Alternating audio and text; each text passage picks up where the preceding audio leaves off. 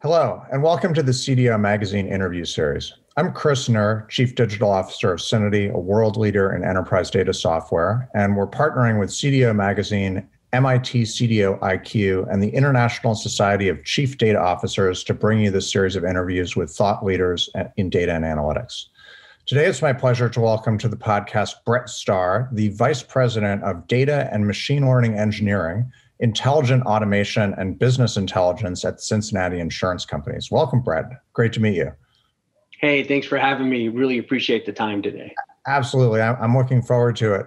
So, um, when I was I was preparing for our discussion, I, I, checked your LinkedIn profile, which I normally do, and you have what I thought was one of the coolest descriptions of your organization, and probably very accurate. Um, and it, it goes from COBOL to the cloud, batch jobs to machine learning models, dashboards to chatbots, app dev to R- RPA. So, d- tell us a little bit about how that description came about in, in context of your your organization and your brief. Sure, and, and you know, I think like for many people, it's been a journey, and that journey has impacted my personal and professional experiences, but also that of our team, and that's helped shape this job description. Um, you know, look, data is pervasive. It's a part of every initiative and every platform, every solution that we have going on in the company. So so through that, our team ends up, you know, with a seat at the table for all these different comings and goings. So you start to get a broad perspective on the different technologies and solutions that are at play, and you're finding ways that you can lean in and, and help um, and so, as the leader of our data engineering team, I just kind of found that I was part and parcel of pretty much every solution that we had in play. Um, and that meant our legacy systems, so your your old school, more mainframe based solutions that I think, you know, most Fortune 1000 companies still have some remnants of, and our emerging technologies. You know, and you have to live in both worlds. You have to be of of two minds. You know, where you're steeped in tradition on these well formed paths um, and you're bringing on disruptive, you know, newly formed techniques and solutions.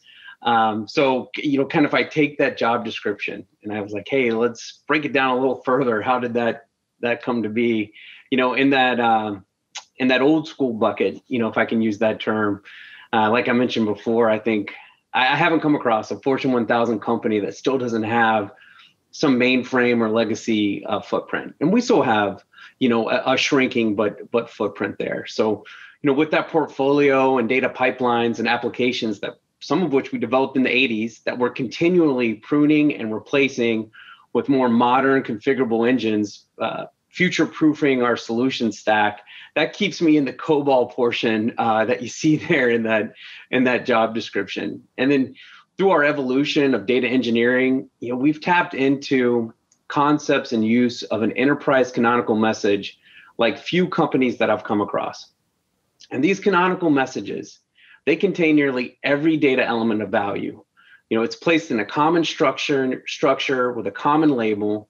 You know, that makes it easier for other consumers to know if they need data, irrespective of system, how they can go about and retrieve that data. Well, this effort springboards our ability to source analytics from a governed data pipeline. And, and so you have this governed data pipeline, you know, and so working with these canonical messages, we found, man, the volume of messaging, maybe even the size of some of the messages, maybe don't lend themselves to some of the traditional solutions and architecture that you have in place. So that started to pull us into the big data space where we needed some more horsepower and something that can handle you know different structured data types then that started to expand the job description and experiences you know working with our um, canonical messages. Well at the same time that we're doing that you know we have this rapidly growing uh, predictive modeling data data science machine learning domain. You know this is in our actuarial department our data science department a department that that our team serves and um, I like I like the joke that we have more PhDs on the top floor than most universities. I mean, we've got a lot of really smart guys and gals that are working up there, you know, and they're cranking out data mining and modeling, and, and even to a certain degree, uh, you know, some software engineering concepts.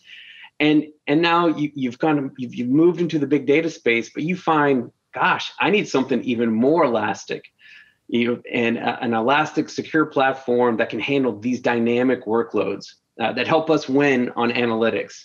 So, being the primary support organization from an environment and data provisioning um, engineering standpoint, that kind of brought us into the cloud, you know, space. So, you know, we started to evolve. And you start to see that as part of the job description, um, you know, in, in your experience. And then, in working with both our data scientists, but then also our analysts, which is a, another just growing community. And working with our analysts, you start to see the manual nature of some of our processes, not just the processes on the work that our analysts do when certain information is needed or a question needs answered, um, but also on just general processes throughout the organization. And by having um, by having kind of that line of sight, and then you combine it with we have a lot of internal uh, innovation efforts um, that we have. We have a strategic innovation group, but through these different innovation efforts and uh, code jams we host internally, we've started to experiment with different cloud offerings in the machine learning, chatbot, and automation space. And some of these seeds were planted, you know, over the years, and then that led to the creation of an intelligent automation center of excellence, which our team uh, leads and runs. And you know, where we're focusing on enriching the lives of our associates, and we know that by enriching their lives, we'll be able to enrich the output and the service that we provide to our agents and customers.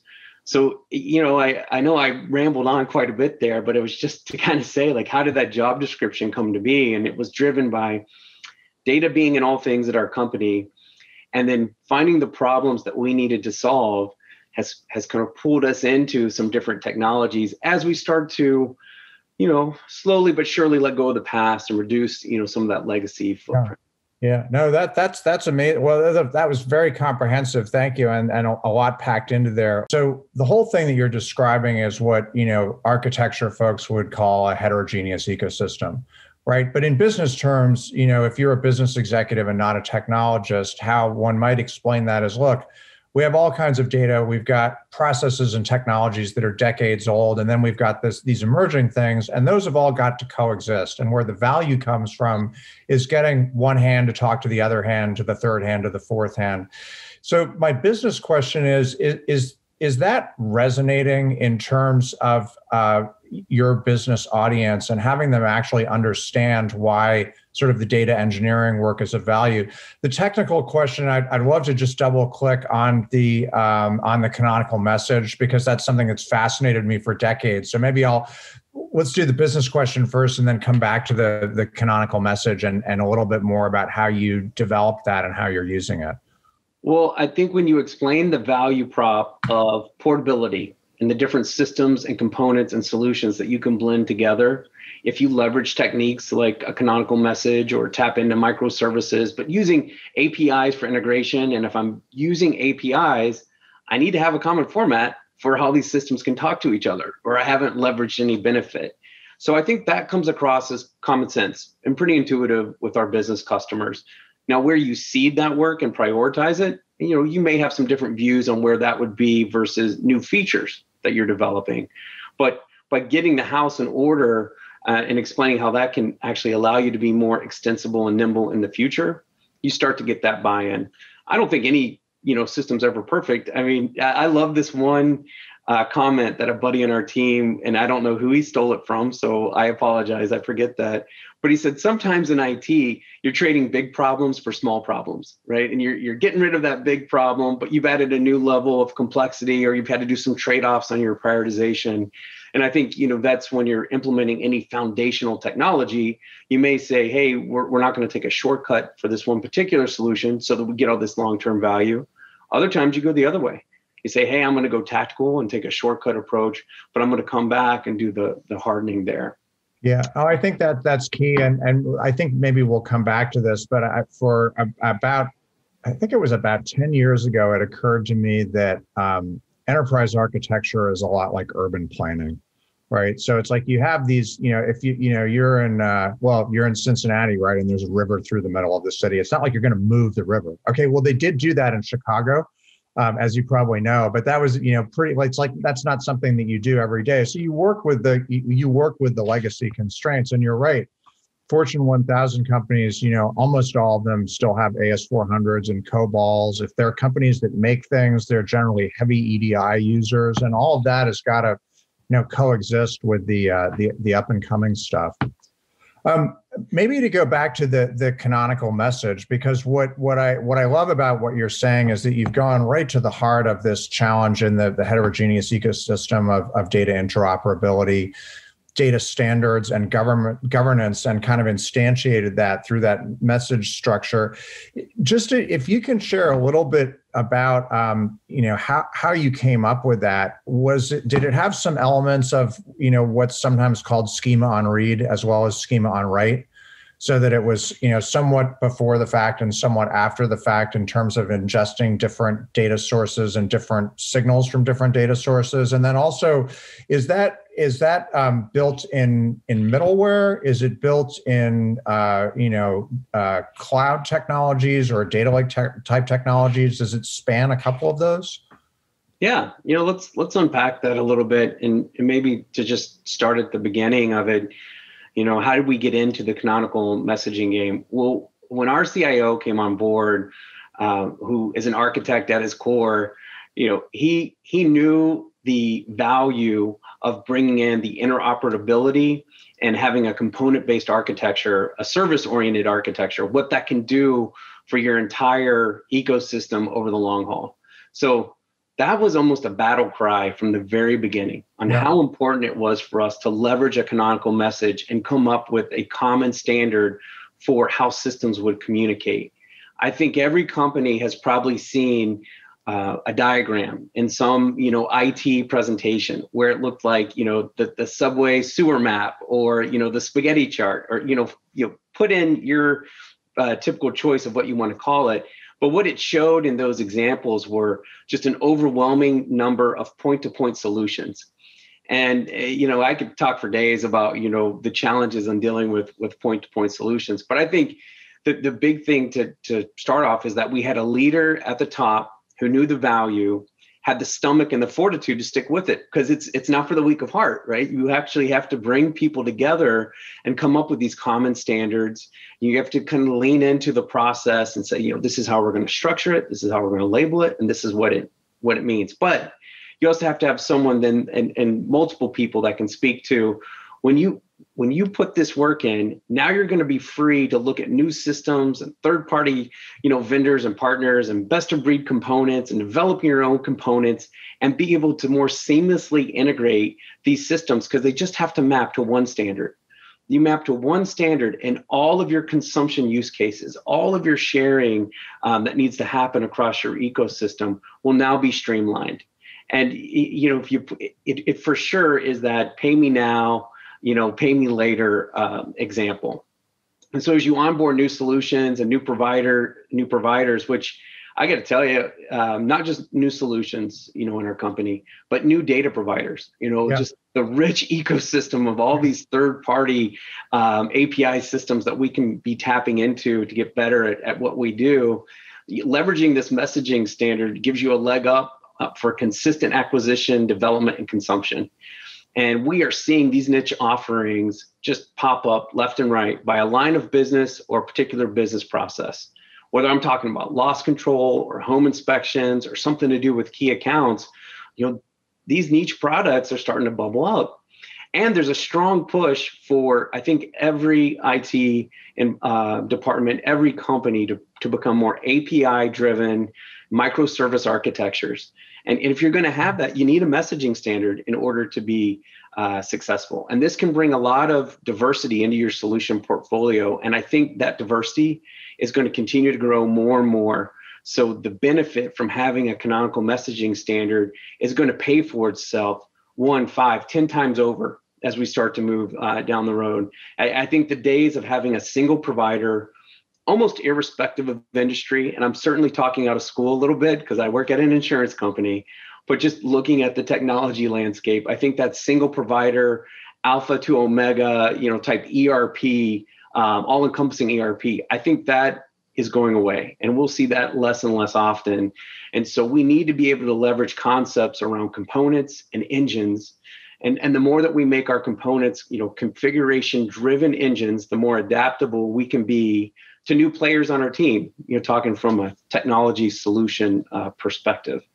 So I think that was kind of the, the vision set, and uh, we all bought into it, and we are seeing the lift of it. And, and now you asked maybe some more specific questions on how are we implementing that canonical message and I, I, don't know if you want me to pause or you want me just to yeah, keep going. Well, no, no, yeah. I mean, just to build on what you said, I think there are a couple of really good observations, and just for you know, this has come up in a number of my conversations with you know with with analytics and, and data leaders, is that the um, you know the the new there, there's kind of a new emerging best in breed strategy, right? So the idea of one stop shopping, and you know, certainly depending on the industry, obviously ERP remains critically important, uh, SAP and Oracle and so on. But but there there is no one stop shopping.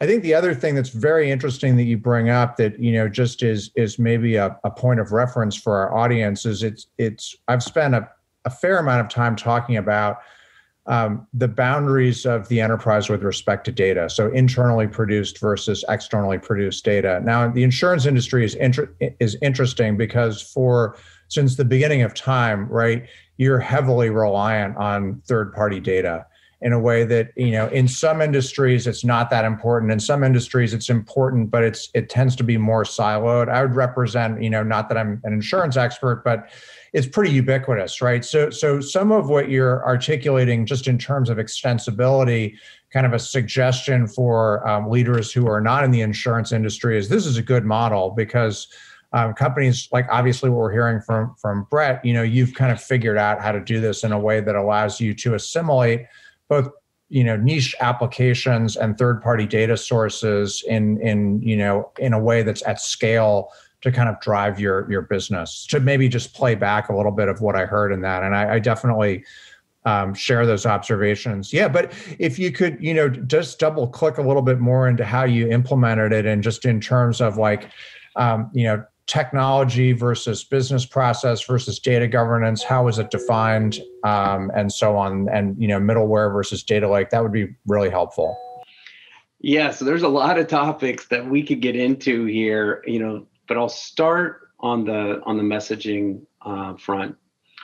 So, you know, there are a number of, of standards organizations in different industries, and one that's a major player in insurance is called ACORD.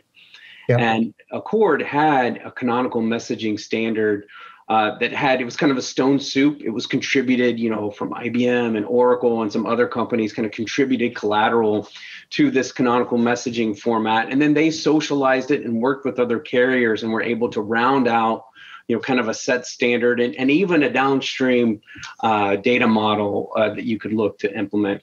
So that was our starting point.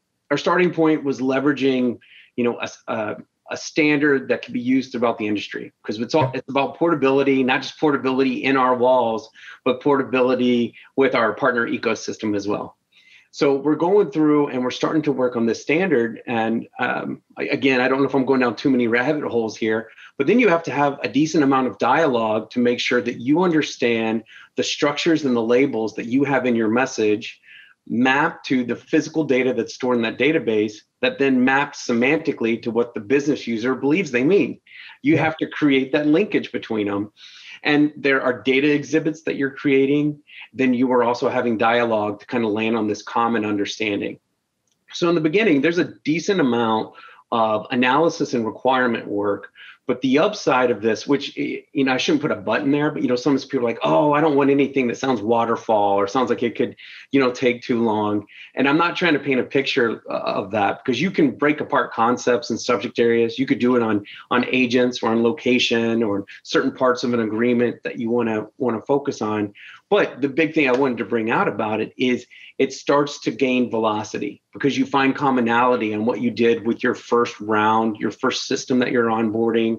So through that commonality, your second system won't take as long for you to start to govern and map to your standard. Your third system won't take as long. Your fourth system. So you start to build this velocity in how you can onboard systems that over time, then you have this pretty established standard that no longer do you have to go through these exercises of uh, dialogue to help a new system on board as much as you're presenting your standard. Yeah. And your, stand, your standard now has been documented and defined well enough that people understand what they need to map to.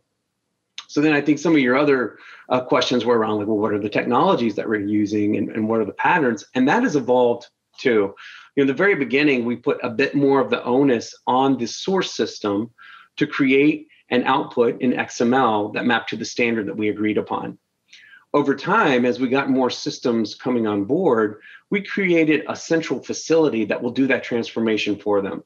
You know, we found a lot of the systems that we work with already have a mechanism and a transactional trigger to go ahead and submit an XML or JSON message. It just might not be in the format or the structure that we need it to be. But if it matches the granularity that we're looking for, we can create a mapping service because we understand our standard and we can have some partnership with that system SME or business SME, whomever, whomever we need to partner with and now we can provide that mapping service. And so part of that message submission is then translating it to the common standard and, and, schema. And then we store that in an operational data store. And all of your consumption now is from this operational data store that we can, you know, we can size, we can use different platforms depending on the use cases that we need to support.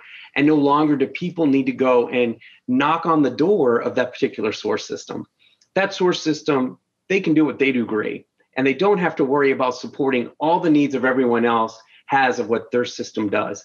That moves on to this operational data store. And now all the points of entry and request are through an enterprise messaging system, leveraging, leveraging a pub sub pattern, you know, where you where you say, oh, hey, you had an event I do care about this event. Yeah. Now I'm going to ask for that event from your operational data store so I can now use it um, in, in the way that I you know, need to use it for. So you bring common patterns of consumption and portability to bring in new systems on, and you push any of that operational burden to a separate um, architectural and infrastructure component.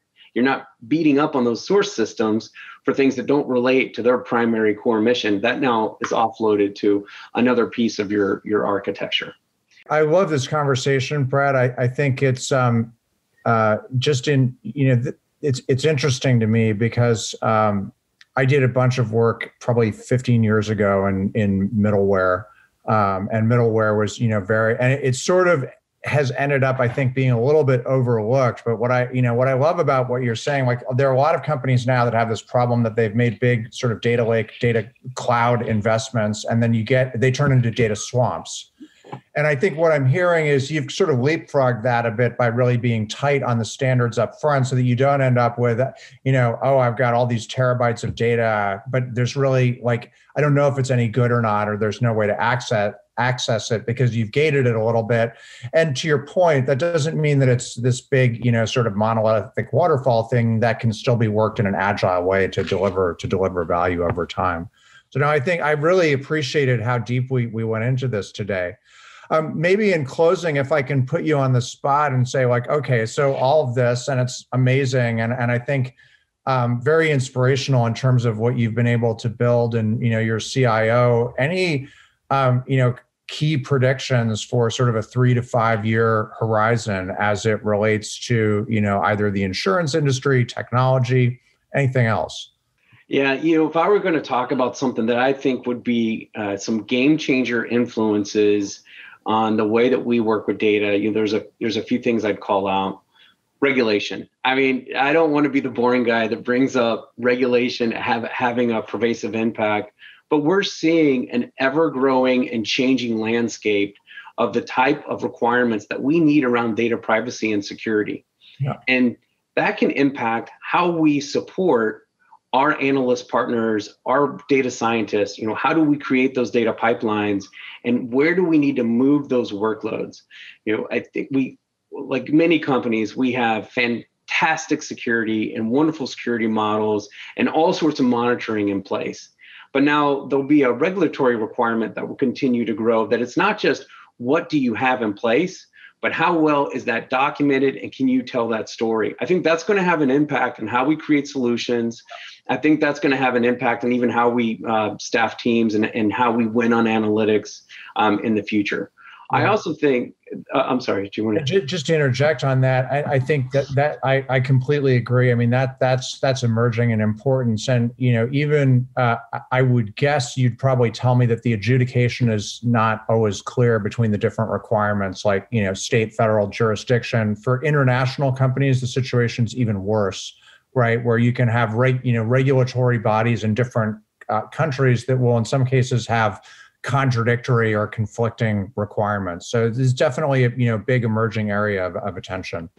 And, and we always like to say in, in insurance, you know, which I work in, and maybe bankers would say, you know, you're you're talking uh, a big game there, sir. But we like to say, you know, it's more complicated in uh, insurance and financial services because we're we're regulated at the state, but you also have you know federal agencies that you have to uh, comply with, and if you have international exposure, you'll have international agencies that you you have to comply with, and you so you have to be able to satisfy the requirements of of I guess I'd say the lowest common denominator. Yep. You know yep. what one state asks for, then you're you're going to have that type of of onus on on your team and your solutions to be able to do that work. So that's kind of the maybe that's a little bit more of the boring side about the three to five years in the future. I think in the exciting side is that we're going to continue to see the powerful platforms find their ways into the hands of our analyst community. So this this concept around democratization, you know, of data, of analytics, of machine learning, of creating your own automations, I think that is going to continue to grow because the platforms are going to be powerful enough that you, know your analyst or your frontline workers aren't limited to um, Excel on how they can answer questions. So I think there is, you know, not too far from now, virtual agents that are writing right next to you, you know, that can use, you know, voice over text or they're looking at what's you're on your screen and then they are providing insights in real time or near real time. They're going ahead and kicking off processes knowing that you have either a meeting you need to schedule, a follow-up, a form that needs filled out. They are going ahead and, and helping you do your work more consistently and efficiently. They're bringing analytics to you to help you make that judgment call, to help make that decision. So I think there'll be this um, you know augmented virtual assistant that will be with you through almost every step of the way. And, and what we do in the data space is going to drive a lot of it. I'm pretty excited about what the next five years can hold uh, in, in that regard. That, that is that is awesome, and and it is inspirational. I you know I, I hope that in addition to all that, the augmented assistant can help me with my powerpoints, which I which I still spend too much time doing.